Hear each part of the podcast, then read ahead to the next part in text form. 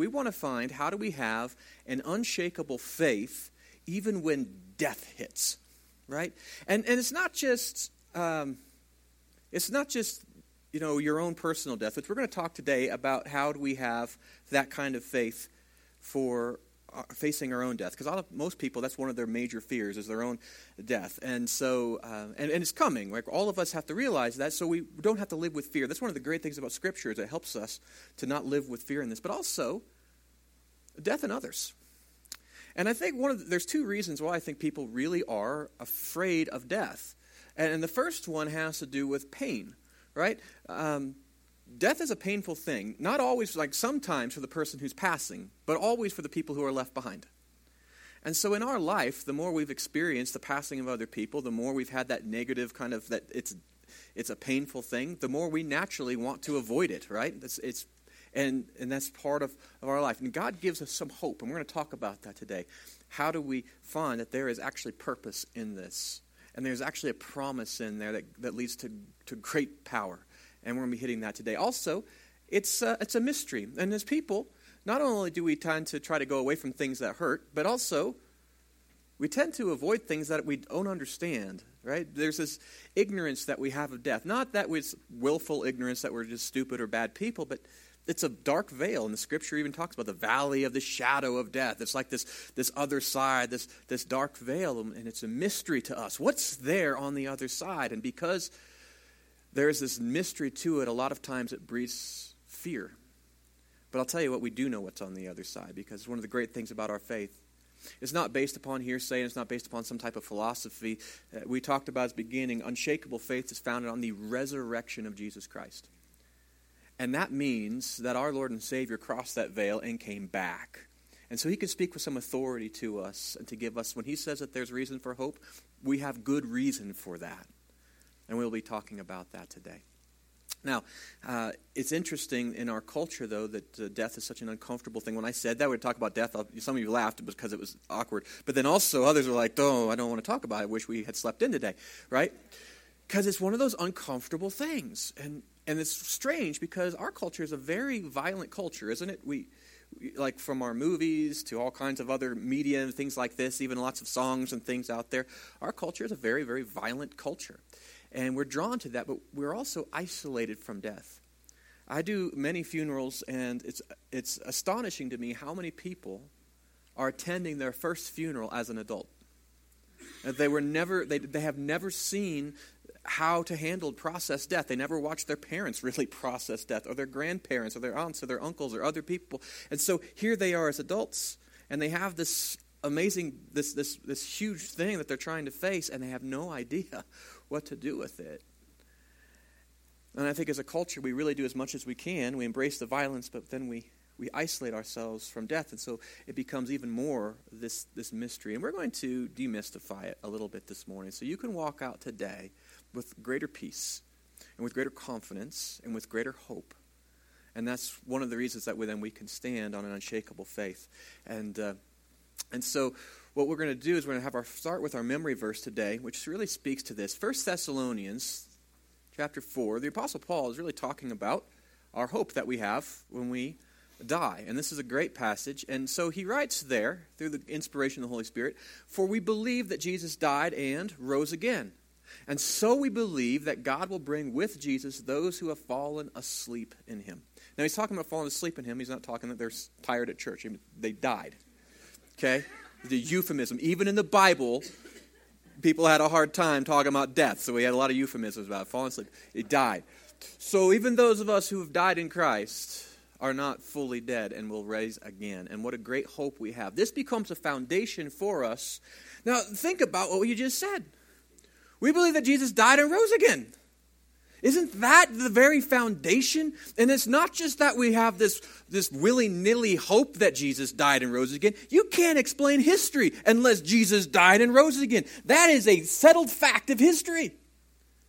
And if that happened, now we have confidence that Jesus will bring with him. Now think about this. Those of our dearly departed are not alone. Where are they? With Jesus. Isn't that one of the fears that we have in death? That I'm going to face this alone, that there's going to be this time, this, this, this, this time I'm going to be separated. I don't know, I'm going to be all alone. We have to worry about that with Jesus. And then the second thing that we hate about death, there is a separation. To say goodbye is hard. To have that, that hole, that loss, this person that, that was so close to me, there is this, this emptiness, this void, but it will be rectified. That Christ will bring them back. What a great hope you just memorized. And so I would encourage you this week to take some time and really think about that because all of us have had to say goodbye to somebody. All of us. And I want you to think about as you memorize this and think about what does that mean not just for them but also for you. And the hope and the joy that that brings us. All right, so since we've memorized some of 1 Thessalonians, let's get into our Bible and let's read some there. Turn your Bibles to 1 Thessalonians chapter 4. That's going to be on page 825 if you have one of our Bibles. If you forgot a Bible or whatever and you just need one, we have a bunch of them in the back. There's a little bookshelf there by the sound booth. You pick one up. If you need a Bible or our newer version or whatever, feel free to, to keep it, our gift to you. And in, in your seat front pockets, there's little uh, bookmarks there that are really handy uh, to find in there. All right, so, and those are a gift too if you need them. All right, now, when uh, we, we read this uh, in 1 Thessalonians, Paul is, is bringing comfort to the church at Thessalonica. Now, the history of this is Paul was he goes and he plants this church in Thessalonica, and and uh, things kind of go south real fast. And because of violence, they basically kick Paul out of the city, pretty much leave him for dead. It was dangerous and bad. And so Paul leaves the city earlier than he normally would in his discipleship process. This was not an easy place to be a Christian. And so later on in his journey, Paul really cares about the believers that he planted, that he, he started these churches there, and he's concerned for them. Right? He's afraid that they're going to fall into, uh, you know, the, the old patterns. They're going to fall away from the church, especially with the pressure of persecution, which was very real. And, and there were Christians there. If they, if they tried to stone Paul to death, guess what they're going to do to other Christians? It is not going to be an easy place to be a believer. And so he's very concerned for them. So he sends back Timothy. Now, Timothy is Paul's right hand man, right? He's, he's discipling him, he's raising him up, and he sends him back. And the other reason that he sends Timothy is easier for Timothy to go there because Timothy isn't Jewish. He's Greek, and so he would have an easier time going into the city to kind of scope things out and figure out. And so Timothy comes back and brings a great report to Paul. He says, No, the church is there and it's strong, actually. It's growing, it's doing great things. And Paul writes this letter to them, one in celebration of, of saying, Thanks to God. God has been answering his prayers, right? God had brought other believers in to help draw the church up. And the church was holding strong in the midst of this, but also to comfort them because the persecution this church was facing was real. And death was not an abstract con- concept for them, it was something that they had faced, really. So, so he's talking about this. Chapter 4, I'm going to start with verse 13. And it says this Brothers and sisters, we do not want you to be uninformed about those who sleep in death, so that you do not grieve like the rest of mankind, who have no hope. For we believe that Jesus died and rose again, and so we believe that God will bring with Jesus those who have fallen asleep in him. According to the word, let's see, according to the Lord's word, we tell you that we who are still alive, who are left until the coming of the Lord, will certainly not precede those who have fallen asleep. For the Lord himself will come down from heaven with a loud command, and with the voice of the archangel, and with the trumpet call of God. And the dead in Christ will rise first. After that, we who are still alive and are left will be caught up together with them in the clouds to meet the Lord in the air. And so we will be with the Lord forever. Therefore, encourage one another with these words. Now, there's uh, pulling back the curtain. What will happen? Do you wonder what will happen to you? Well, you're going to pass, and then you're going to hear an awesome loud trumpet. Or you're not going to pass, and you're going to hear an awesome loud trumpet. In either case, you're going to be together with the Lord. And how long? Forever.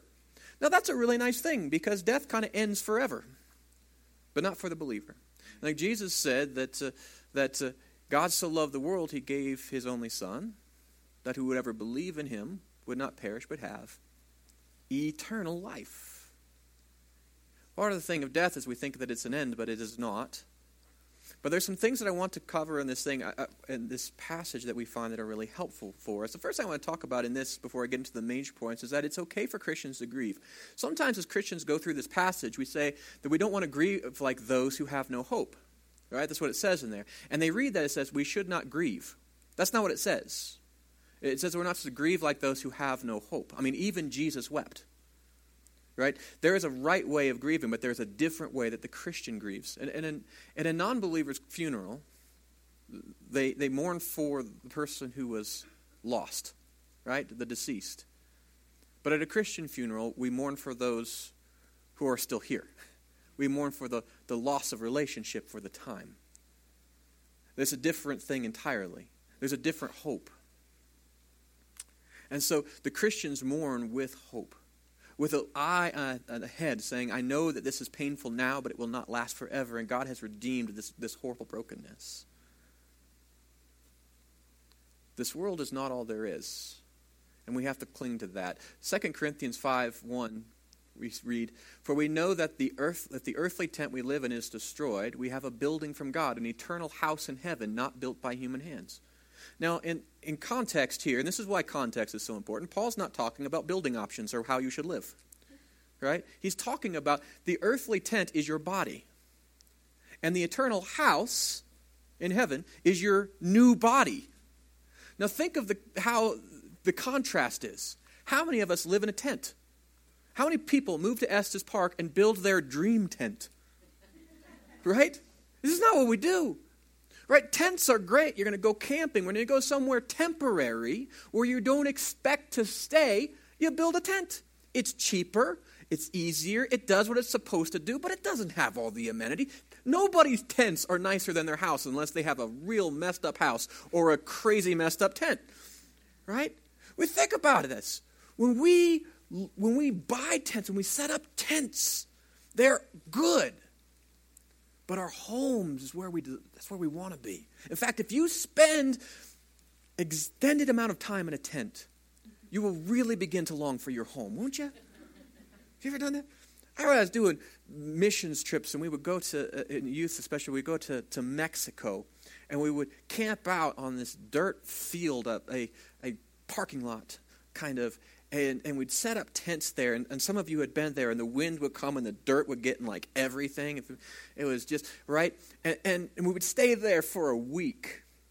And we would live in tents for a week. And, and, and at first my tent was nice and young. Every year i'd have to get a new one because this is what would happen is, is that the, the, the place where the tent was put just took it, it wear and tear on the tent right? At first, you know, the, the wind and the dirt would get into things, and, and it, would, it looked nice, and it was awesome, and it was strong, and all that. But after a while, the winds and the dirt would get in the zippers, and the zippers would start to stop working a little bit, so you have to put some duct tape on there, right? And eventually, some of the seams might start to pull apart a little bit, and so more duct tape, right? And then eventually, some people's tents just didn't make it for the week, and they're, right? And then that was that. And so by the end of the year, you know, you just kind of have to say, well, that was a good tent and next year we'll get a new one. And it's not so different for us in our bodies. We show up here and, you know, we're young, and you get up to like your 20s and you have like a good tent, right? Everything looks nice and shiny and all that kind of stuff, but this world takes its toll on it. And some of us, the older and we get in life, the more we feel like we're being held together with duct tape, right? Now, the cool thing was, is I knew if we just made it through this time, I would get to go home again. I get to go home you have a better body waiting you. Not just a better place for that body to live. Not, it's not just like Estes Park was a much better than that flat square of dirt that we had to camp out on. Like where I live is beautiful, and where our heavenly home is far superior environment. But the home itself, the body God has prepared for you, is building for you, is phenomenal and we think about the contrast that Paul makes here between the two, they're, they're not even on the same plane. They're not even the same. I mean, yeah, they're both places that for you to dwell, right, to, to exist in. But your heavenly body is going to be so much better than this one. This one was meant to be a tent. And God has something much better for us. Now, I'm going to talk about today the four keys that we find in Scripture that help us face death with with an unshakable faith. And the first thing that we have to really do when we face death is this we've got to turn immediately to God. Okay? I find that oftentimes in, in our life and, and uh, when death comes, it can be a test of, of courage or faith. Do I really believe what I've always said I believe? Right? Do I really believe what the Bible says about death? Do I really believe not just about death, but I really believe what God says about Himself? Because when death comes, it is rude and it is mean. Oftentimes, it'll rip people from us that we love deeply, and the pain is extraordinary. And one of the things that we do in the midst of that is, is when we suffer as people, oftentimes we want to, we want to just isolate, don't we? That's, that's what we want to do. We want to, to take our pain and to go somewhere and just go into a fetal position and to, to just, you know, crawl up and say, I, I can't take any more pain. Plus, we know that God is, is the one who can restore all things. Oftentimes, when somebody's taken from us we love, we blame him and say, You hurt me. How dare you do this to me? And we can believe that God, maybe, if He hurt us this bad by taking this person, maybe I shouldn't trust Him. And we don't oftentimes say these things, although sometimes we do. And it doesn't mean that God walks away from us or anything like this, but I think it goes down to this fundamental wrestling that God has us do to, to realize that how much He deeply loves us, how good He truly is. I'll tell you, though, the fastest and the best way, if you want to recover from death, right? Either if you're facing your own death, you get a horrible diagnosis, something is happening, or the death of somebody you love, is, is to turn to God. To be able to go to God and say, you know, um, I don't understand this, this hurts, but I'm going to trust that you're good. And I'm going to trust in your promise that my loved one is taken care of, that you are a just and loving and a good God and I don't understand any of this, but to turn to Him, the quicker we can do that, the quicker we can begin to heal. Now, I want to show you a, an awesome verse in Scripture that has helped me in a lot of times in, in, my own life when I've really struggled. And it comes from the book of James, James 4 8, and it says this Come near to God, and He will come near to you. Isn't that an awesome promise? There are times in our life where God feels so distant, and death is one of those, isn't it? We feel like maybe God is out there, He's distant, I don't know I feel like there's this maybe I, have got a grudge against him, or maybe I feel like he's not pleased with me in my life, or he's, he's done something. There's this distance. But God is not distant. In fact, He's given you the Holy Spirit if you are in Christ, if you are a believer, as a, as a seal and a guarantee of your salvation. He's, he says He's never going to leave you nor forsake you. In the Great Commission, I'm with you always, even to the end of the age, and that includes today and tomorrow, and even when we cross that veil right? He is with us, but he doesn't always feel like he's there. And that's why our faith has got to be so much more than a feeling. But here's a truth that God says if you come near him, if you make steps towards God and you say, God, I don't get this, I need your help, he's not going to be up there saying, Well, you were pretty mean to me. You were saying that I was nasty and I've got a bad because I took this person from you. So I don't feel like coming close to you. God is not like that. You make steps towards God and He comes near you. And I'll tell you, to have that kind of peace that God is with you to walk through these difficult times is the very first, it is the key. Right? Some people, you can slowly grieve death without God. And there are pagans who are able to do that. But it is so much easier and better and more healing to be able to come and, and to have God, the God of the universe, the God of life the God of eternal life, to be able to be with you. And I'll tell you this you have to make the decision to come near him because he's already inclined to be close to you. And so when you face death, and when you and all of us in our life are going to face times when people we love pass on, and all of us are going to face our own death. And I'll tell you, in those times, the very first thing that you need to do, if your inclination is to move away from God, remember this: God wants to be with you, walk through this process with you. Get close to Him. Say to him, I invite you into this. I, God, I need your help. I don't understand this. I'm scared. I'm lonely. I'm frustrated, right? All of those things. Come near to God, and he will come near to you. Charles Spurgeon was um, probably one of the greatest uh, preachers uh, a couple centuries ago. He was amazing, just, just awesome. And, and one time, and I love reading his messages, his sermons, they, they feed my soul. His insight into Scripture is one of those things that kind of helps me. He's one of my mentors through books. And I came across a quote a couple years ago, that, and he was talking on death at this time, and he said this God is too wise to be mistaken, God is too good to be unkind. When you can't trace his hand, you can always trust his heart. I love that. How true. Here are times you can't really figure out what God's hand is doing. You can't really trace it. Like, I know that you're good, but I can't understand how on earth this could possibly be good. But know this God, He is. He is too, he's too wise to be mistaken. He's not going to mess up. And he's too good to be unkind. He's not being mean. And he will carry you even through this. So trust him that he's good, even when it doesn't feel like it. And go towards him. Now, in uh, Psalm 23, probably the psalm that is read most often at funerals and things like this, there's, there's this amazing thing that, that we find that David, who writes this, who had experienced uh, the death of, of many loved, and he writes this Even though I walk through the valley of the shadow of death, I will fear no evil, for you are with me. Your rod and your staff, they comfort me. Now, think how amazing that is. Uh, he talks about, I love the imagery that he writes in. It's the valley of the shadow. Death is not a fun thing, it's scary, right? It can feel lonely, like you're like trapped. You don't even know where it's going. But is there fear? No. And that's one of the greatest anxieties that we have about death. How about the people that we know that we've loved who have passed on? I think sometimes we're afraid for them. You know, when they cross this, this unknown, right? Well, I haven't seen with my own eyes what it's like. And sometimes we're afraid are they filled with terror in this? Are they going to be scared? If you are in Christ, I want you to see that there is no fear because God is with you. The moment we close our eyes to this, this life, we are with Christ. There is no gap. There is no separation. God walks us. God walks you. Not just an angel shows up. God is there with you because the Holy Spirit is in you, and He's promised, I will never leave you nor forsake you. God is good to His word. And this is why there's not reason for fear, which gives me great comfort. For I know, like my, my grandparents passed on, or when my, some of my friends have passed on, I know that at that moment, they may have been afraid up until that nanosecond, but as soon as they passed from this life, they were with Christ, they were with Christ. And there was no fear. And it's going to be that way for me too. And it will be that way for you if you are in Christ. No fear. That's why we sang a song today no, no fear in life, right? no fear in death. Why? Because God is with us. That is a foundation that we have, as Christians, we have to hold to. We understand that this is, for us, gives us the boldness to face death. We do not have to be afraid of it because God is with us.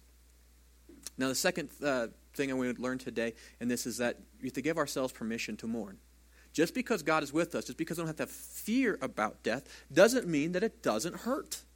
And oftentimes Christians say, and I've heard a few times, even there's one example in Scripture where God will tell a believer very specifically to that person, because of your situation, because of your testimony, I don't want you to grieve this loss. This is your testimony. And that is so rare, but it does happen.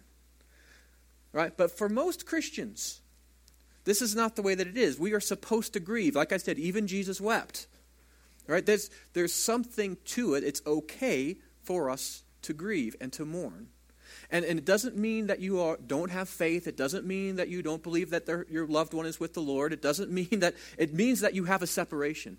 And that hurts. And all your dreams about what you're going to do with that person for the rest of this time on this earth, you don't get to have those. And that hurts. There are deaths of, of, of relationship, there's deaths of opportunities, there's deaths of, of visions, there's death of plans, right? All of those things. And it hurts. And it's okay as a Christian to say, it hurts. There's uh, David, King David, a man after God's own heart, did all kinds of wonderful things, but he wasn't perfect. And he had this time in his life where he got a little prideful, and then he had an, an affair. And uh, he, he ended his affair with this woman named Bathsheba, and uh, it was even with one of his friend's wife to make that even worse. And uh, then he tried to cover it up and it didn't work. And so then he had his friend murdered. I mean, do you see how sin kind of spirals downhill? And here's this great godly man. If anyone of think that we are above being able to fall into sin, watch out, right? So here's David, and he has this sin, and, and God is a God of, of, of, of mercy and compassion. God doesn't just kick David off the throne, doesn't say, Get out of my sight, I can't believe that you've done these things. Murder, adultery, big stuff. God doesn't just kick him out. God forgives him because David had a contrite spirit. He said, You know what I've done is horrible and it's wrong, but there was still a consequence. And I think sometimes of us in our lives, we recognize we sin and God will still receive us, but we have caused damage and there will be consequence. And David's consequence was this that he was going to lose his infant son. That was God's decision. And David prayed and said, God, I, please don't, don't take my son and don't take my, my child from this sin. And he begged God, and God said, This is the consequence. And so David, he fasted and he prayed and all that kind of stuff, but the baby was born and was sick and didn't get better and, and then died. And even though it was God's justice that that child died, and for us it's hard to wrap our hearts around, isn't it?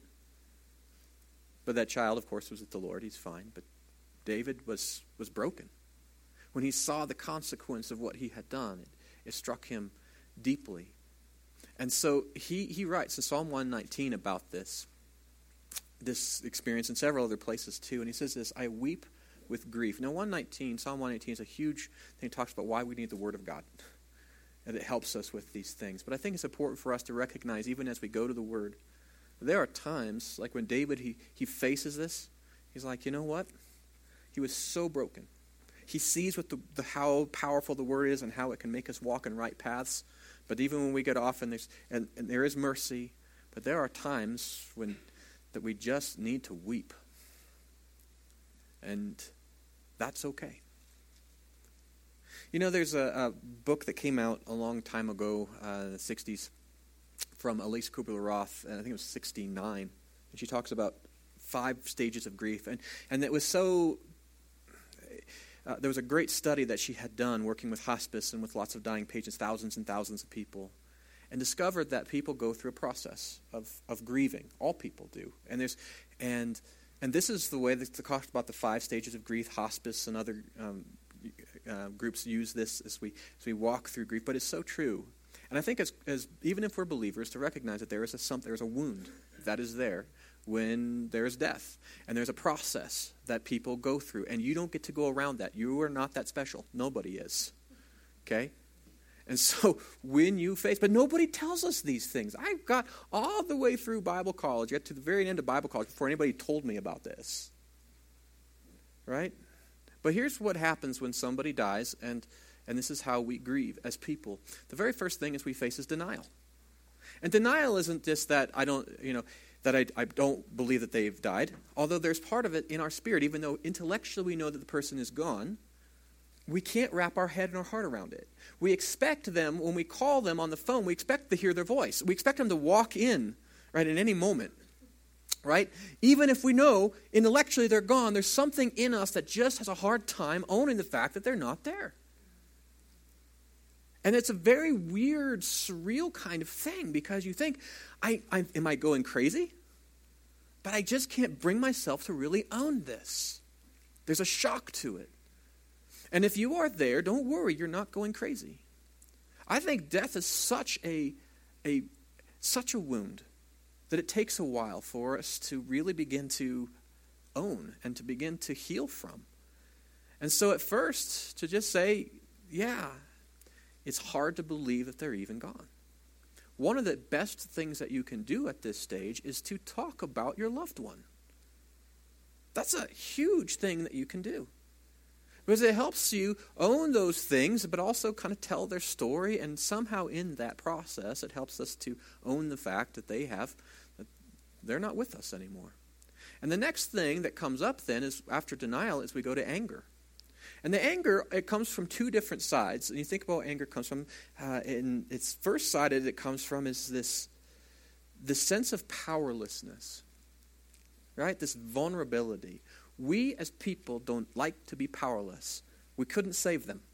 I can't raise anybody from the dead, right? The medicine didn't work, the accident happened, whatever it was, we're angry because we were powerless and we, there's nothing we can do about it. Now we begin to own the fact that they're gone and we don't like it. And there's nothing we can do about it. And it feels weak and it frustrates us. And there's anger. There's also the anger from the side of pain. Pain makes people mad. You ever hit yourself with a hammer? bam, you know, you're not like, you know, rabbits and bunny fly. You know, you're not doing that. You're, you're, you're like, oh, right? That's what most people do. And we hurt, and so we get angry. And sometimes, and that anger doesn't just come out to just like, I'm, just feel, you just feel like this level of rage on the inside. You might be, have, be short with other people that normally we're very kind to, right? There's, your temper might just be a little bit shorter. You might get angry at things that normally wouldn't bother you at all. And sometimes people in this process, they get just so frustrated in the anger, they get frustrated with themselves. They, what is wrong with me? Nothing wrong with you. The fact is, is that you are powerless in the midst of this, but God has power. That's why we got to go to Him. And it does hurt, but God is bringing healing, and so we have to go to Him. But I tell you, the more that we can, the quicker we can get past the anger. But if you deny the fact that you're mad, if you say, i feel guilty because I'm mad, I'm a bad Christian, or whatever, the anger is, is part of the process. The anger then oftentimes leads to what's next is called bargaining.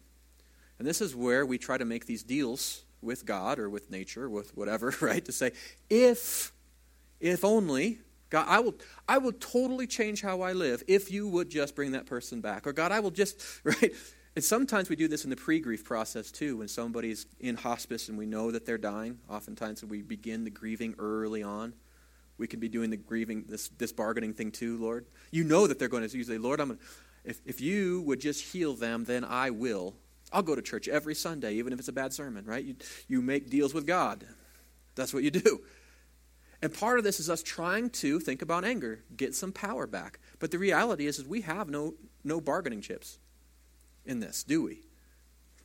Right? And so we try to to like work this out in our mind. Is there anything I can do to manipulate this situation? But if somebody's gone, they're gone. And after the bargaining, it leads to depression. And it's a sense of just like just this like, well, I can't bargain my way out of it. I don't have the power to change this. It just leads to the sense of like, here's this person I love, and they're gone. Or me, I'm going to be gone from this earth. And this sense of just, and it leads to deep sadness. And this lasts for a long time for some people. And you'll find yourself weeping, uh, like, for no good reason. You'll be like, you know, watching a TV show, and all of a sudden you'll just start crying, and it has nothing sad or anything in it. You'll be like, why am I so sad? And there'll be little tiny things that will remind you of the person and normally make you happy, but right now it just makes you sad for the loss. And so we go into this time, and that's what we continually think of as, as just traditional grief when somebody's just mourning. Well, see, that doesn't come first. And oftentimes, too many funerals happen so quickly, we're not even close to being there. And so people go to the funeral and they're like, well, I don't understand. They try to work themselves up to feeling this type of grief, and they feel bad that they're not there. Well, they haven't gotten there yet. It's usually, it takes a while.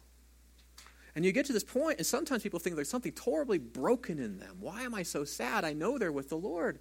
Why am I so sad? Because there's a there's an open wound. But you know, as we work through this, if we don't try to stuff this down, sometimes people try to stuff it down. It's like, I'm not going to cry about this anymore. I'm not going to be sad about this anymore. And we stuff those emotions down, and it just leads to other kinds of, of other problems elsewhere, right?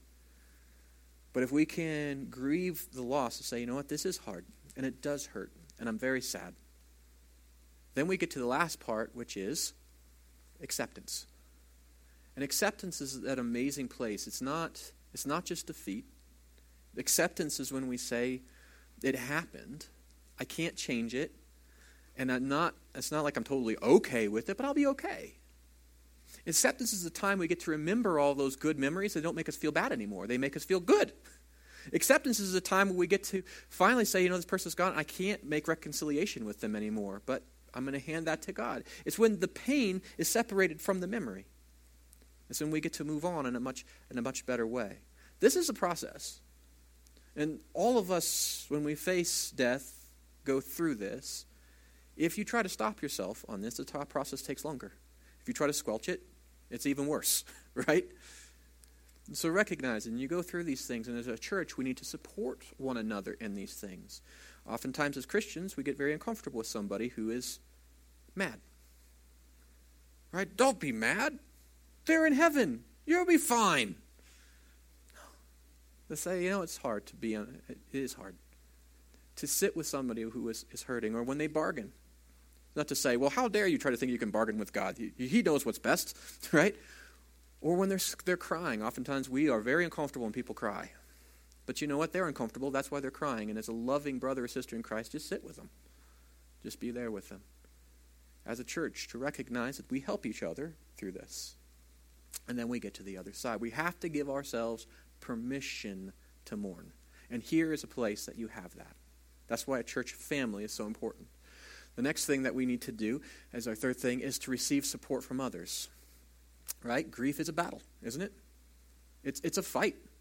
When you go and you're grieving, it is exhausting. Talk to somebody who's been grieving. And it's not just a, a three week thing. It's not even a three month thing. It's not, it's not even just something that we grieve and people are done like after the first year. And which is, I thought it would be. You go over the first year of all these crazy firsts, you know, first birthday without them, first whatever, first Christmas, whatever, and you think that's going to be hard. The second year, also for a lot of people, is very difficult. Surprisingly so. It is, it is a long term thing, it takes a while, and it's exhausting, and it takes a lot of energy. And so you need to have support of other people. Now, I'm going to share a little story with you. There's a guy named Moses in the Old Testament. He's kind of a big deal. And Moses frees his people from Egypt, and, they, and God takes him out of Egypt and, and destroys the Egyptian army. I mean, just destroys it in the Red Sea, which is fascinating that God just show that he can do whatever he wants to do. Then gets Moses the law, right? All this kind of stuff. And then he takes them, he's going to take them out to the promised land. And then the people are like, nah, we can't handle it. And so God's like, fine, you get a 40 year timeout all you are old enough or dead and your kids will go into the promised land. So, so then they go on this 40 year journey walking around the desert. And God's always still providing and all that kind of stuff, right? And in that time, there was nations around them in the Sinai Peninsula who didn't particularly like the fact that Moses was there walking around with a big pillar of fire in front of him, that God was there, and they got intimidated. And they said, We're going to put an end to this dude. And so they got a coalition together and they brought all their chariots and all that maybe they didn't hear what god did in egypt i don't know but they had this coalition they're going to go down and they're going to beat they're going to beat moses they're going to destroy him right and so moses is like what do i want to do and God's like, here, you need to see, your people need to see that I'm the one that brings victory. The power comes from me, and you are a representative. So this is what I want you to do. You're going to take Joshua. He's going to go down there and lead the fighting. And Joshua's like, great, right? But he says, Moses, what you're going to do is you're going to go on that hill, and you're going to pray. And as long as your arms are in the air, and it's very obvious that you're praying, right, that the power is coming from me, then you will win. But if you let your arms go down and it looks like you're standing on your own power and it looks like you're the one that's bringing the victory because people will look to you then, not me. As soon as you let your arms down, then you're going to start losing. It's going to be pretty obvious. So Moses is up there, he's praying, ah, da, da, and Joshua's doing great, blah, blah, blah, and they're fighting and they're winning, right? But keep your arms up for an hour. Try that someday. And this is a long battle. And Moses standing there, and, he, and it's, a, it's a hard battle. And his arms start getting tired, and they start going numb. He's like this. What does he do? He can't do it on his own. Perhaps that was what God was trying to tell him. And so we read in, in Exodus 17, where that story is, it said, When Moses' hands grew tired, they took a stone and put it under him. He sat on it. And Aaron and Hur held his hands up, one on one side, one on the other, so that his hands remained steady till sunset. He couldn't do it on his own. There are a lot of battles in our life that you can't do on your own. One, you're not going to get through grief on your own. For those who aren't in Christ, they don't grieve with hope. There isn't that wonderful healing on the other side, that blessed assurance that we're going to see our loved ones again. They don't have that luxury. You have that. You're not going to win this battle on your own. But I think there's the other thing is that you need support. Christians who try to isolate and say, I'm just going to grieve by myself, have a very, very hard time. That's why we need a church. That's why you need a life group, by the way. Because in a church, we know each other, but in a life group, you get to really know each other. Those are the people that you have in enough that you're willing to say, Yeah, you can hold my hand. You need that.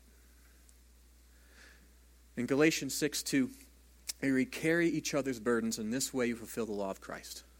There's an application for you. Think about what he says there. What's the law of Christ? Well, we just read about it in 1 John when we were in there a couple weeks ago. He says, This is the, the new command I give you love one another.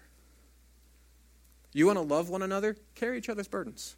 What heavier burden is this than to walk with somebody while they grieve? But that's how we fulfill the law of Christ. This is what Jesus wants us to do.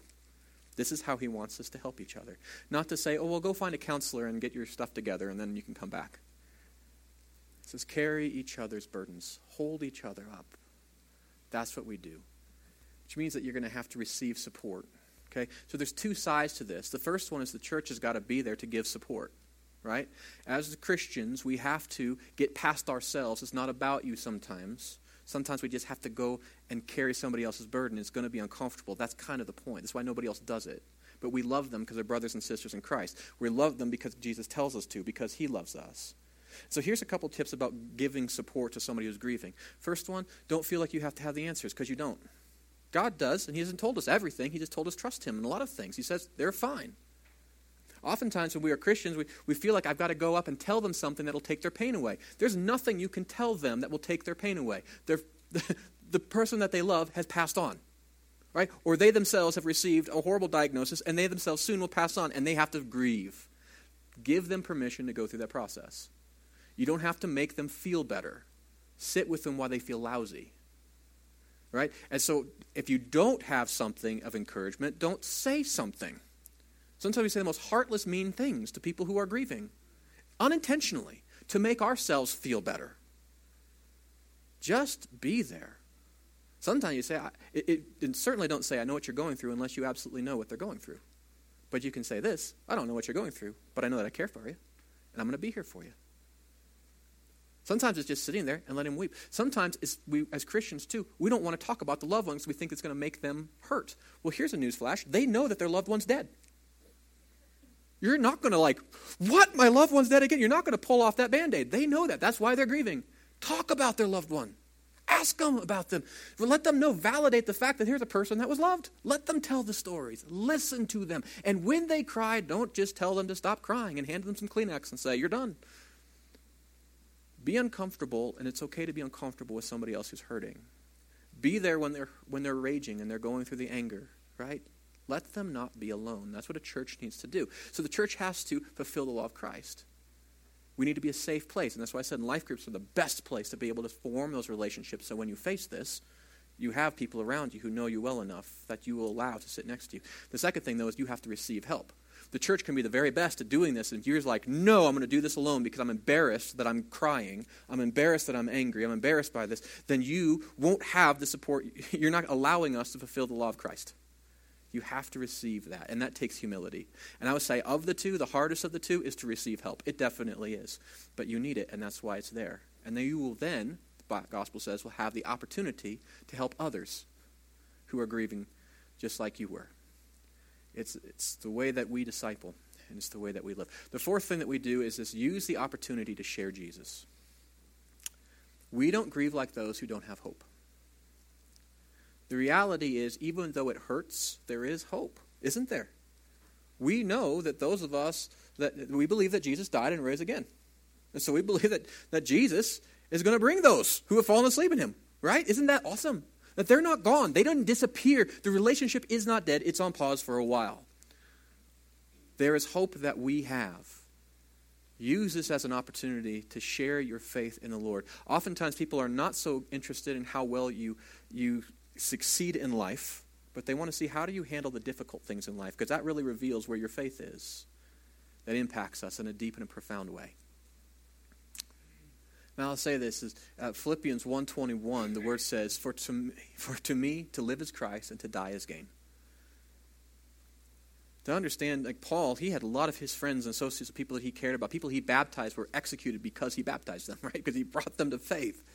Right? There was a lot of death that this man saw in his life because the resistance that people had against the gospel. And he had also just because it was just part of life. We all face death at some point in his life, he recognized that, you know, really for him, and he recognized for all of us, when we die, we get rid of this old ratty tent.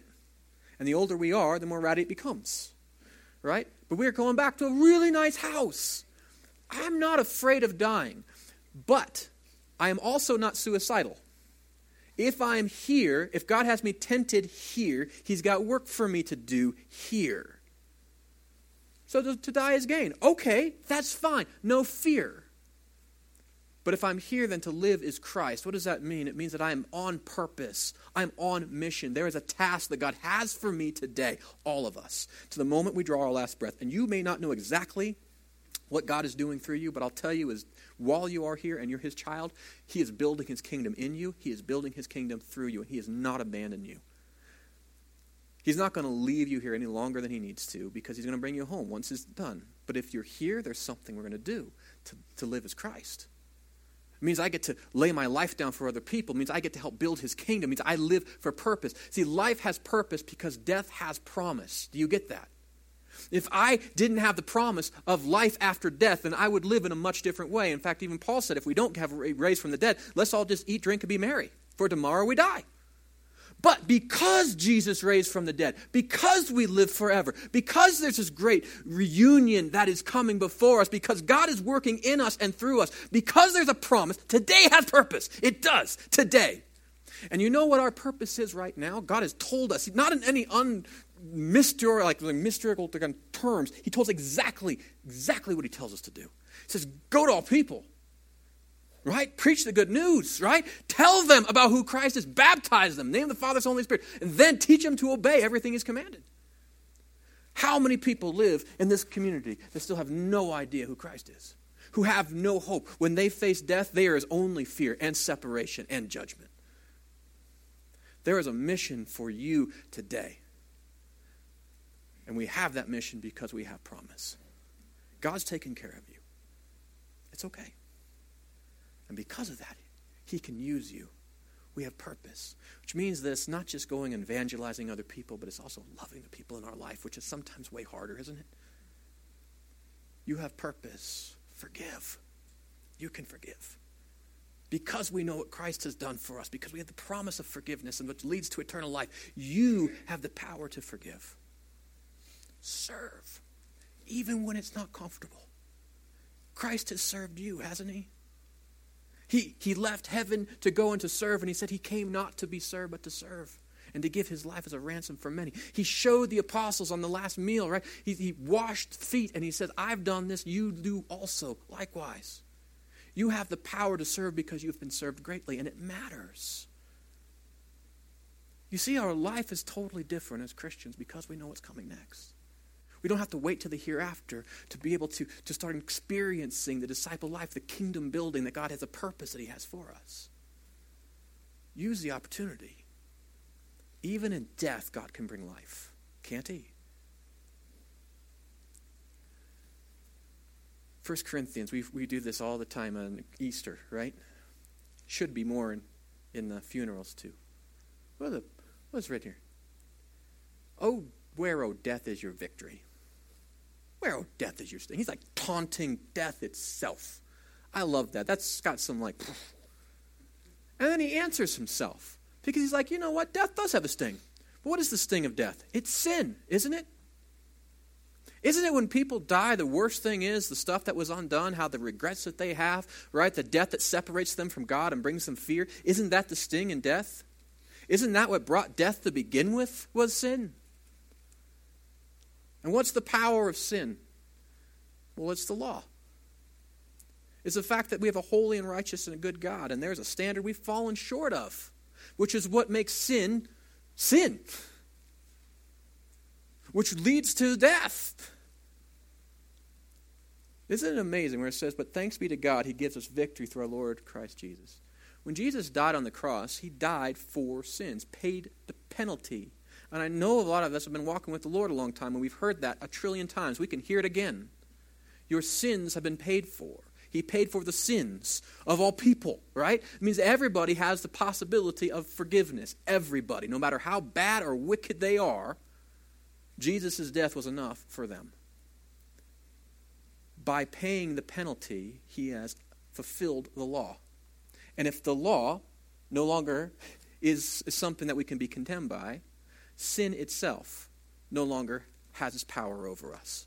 And if sin doesn't have power over us, then death itself no longer has a sting. Do you see that? There is more than a victory. And it's not just that He's forgiven us, He gives us a victory through Christ Jesus. We don't have to be perfect, we have to be forgiven. But then it says, Jesus tells us in other places of Scripture that we confess our sins, He's faithful and just, He will forgive us our sins, but He'll do one better. He'll start to cleanse us of all, all unrighteousness. That we won't have to carry around the sin in our bodies anymore. That we won't have to live these lives of sin anymore. That repentance leads to a whole different kind of life, a better life, where God cleans us from the inside out, transforms us. And because of that, I don't think we just have hope for death, we have hope for life. It's an amazing thing. So heaven takes this thing out of death. Okay, I die, I go to heaven. I get a house, not a tent. And so I have this, and I know this, this hope, which is so powerful, isn't it, for us as Christians? A lot of us have grown up with this. There are a lot of people who have no idea what this is. And you go to a non believer's funeral, and you will see true despair. We have hope. So let's use this as an opportunity to share the truth and the hope that we have in Christ. So, how do we face death with unshakable faith? Well, the first one is we have to turn immediately to Jesus. And the best we can do that to help each other do that. Then we have to give ourselves permission to mourn. As we are with Christ, recognize we got to go through this process of it. Then we have to receive support, support from others. Not isolate, but around other believers, and then use that opportunity to share Jesus. That's how we face death with unshakable faith. And you know what's kind of cool is that Christians have been doing this for millennia. And there was this really cool uh, Justin Martyr, who was aptly named because he became a martyr. He said that the blood, that the seed, uh, the blood of the martyrs was the seed of the church. No matter how badly Christians, when they died, right, seems that wherever the persecution was the worst, the church tends to grow up there. they just can't stop it. Well, part of that's because Christians, we don't die without hope, and we don't fear death, and so we can live boldly and with purpose. All right. So, how do you apply this to your life, right, today? Well, there are some things that we can do. And so, if you take out your connection card, I've got some next steps for you to take as we uh, begin to apply this. I, you know, um, some of you may be grieving, some of you may be facing uh, difficult things in your life, or, or um, some of you, I think, just need to be taking steps to prepare ourselves for when death comes, or how do we help one another. So I've got some things that might help you to do. So on the back of your connection card, if you pull that out, if you look there in the back, some next steps I'm going to challenge you to. The first one is to memorize 1 Thessalonians 4.14. That is really the root, the foundation, because there's going to come a time when somebody you love is going to pass. And there's going to come a time in your life when you are going to get ready to pass. And I want you to have this so tattooed onto your heart that it is indelible, right? It is there. And you can go back to it so you don't have to face the fear. And you can remember the hope that we have in Christ. The second thing you want to do is you might want to read 1 Corinthians 15. There's another wonderful passage that talks about death. What's going to happen next? So it can demystify a lot of this for you if you want to read that. Another one you might want to do is thank God for life. One of the best things that we can do is recognize that we live forever. Jesus said that we have eternal life, doesn't he? That, so, death, it's a transition. Right? It's not an end. And so I think that's pretty cool. So I think part of what we do is say, God, I'm already living the kingdom life now. God, thank you for giving me life. Thank you for, for giving me opportunity, right? Every day, maybe there's some area that you are able to thank God for, but to say, start your day by saying, God, thank you for this life that you have given me because my death has has a promise. I want to live this life with purpose. Show me how to do that. Maybe that's what you want to do this week. Or how about this? Maybe you need to join a life group. Nothing prepares you for death better than being living with Christ in community. And so, if you are not in a life group, I encourage you to go and to get involved with one. We have several of them that are there after the service. You can see some of the groups that are there, kind of when they meet or whatever. If you're interested in that group, put your name down there. If there are too many people sign up, that's okay. We can start more groups. If none of those dates or times work for you, that's fine. Just let me know, and we'll make sure that we get you into a group. There's another one that start that may be starting uh, not in the evening, but kind of midday uh, for some people too. So um, I don't have that on the table, but you can mark that down. So if you're interested in a life group, join a life group. Make sure you check that, and then check out one of our tables. Talk to some of those members that are in there, and uh, make sure I have your contact information because we want to make sure that we get you connected this week. All right. So with that, um, if you have a prayer request, write it down. We do pray for you, so we'll be praying for you this week. And uh, here in a second, we'll take our offering. With our tithes and offerings, please take this connection card, put it in the basket as it's passed to you. All right. Let's pray for these, and then uh, we'll have the worship band close us with some worship. Father God, thank you for your life. Thank you that you are a living God, and that you are the God of the living, not the dead. I thank you that we see so many examples in Scripture of, of the saints who have passed before who are still very much alive. We thank you for the promise that we have that, we, that the best is yet to come, that we get to move from these tents into a heavenly home.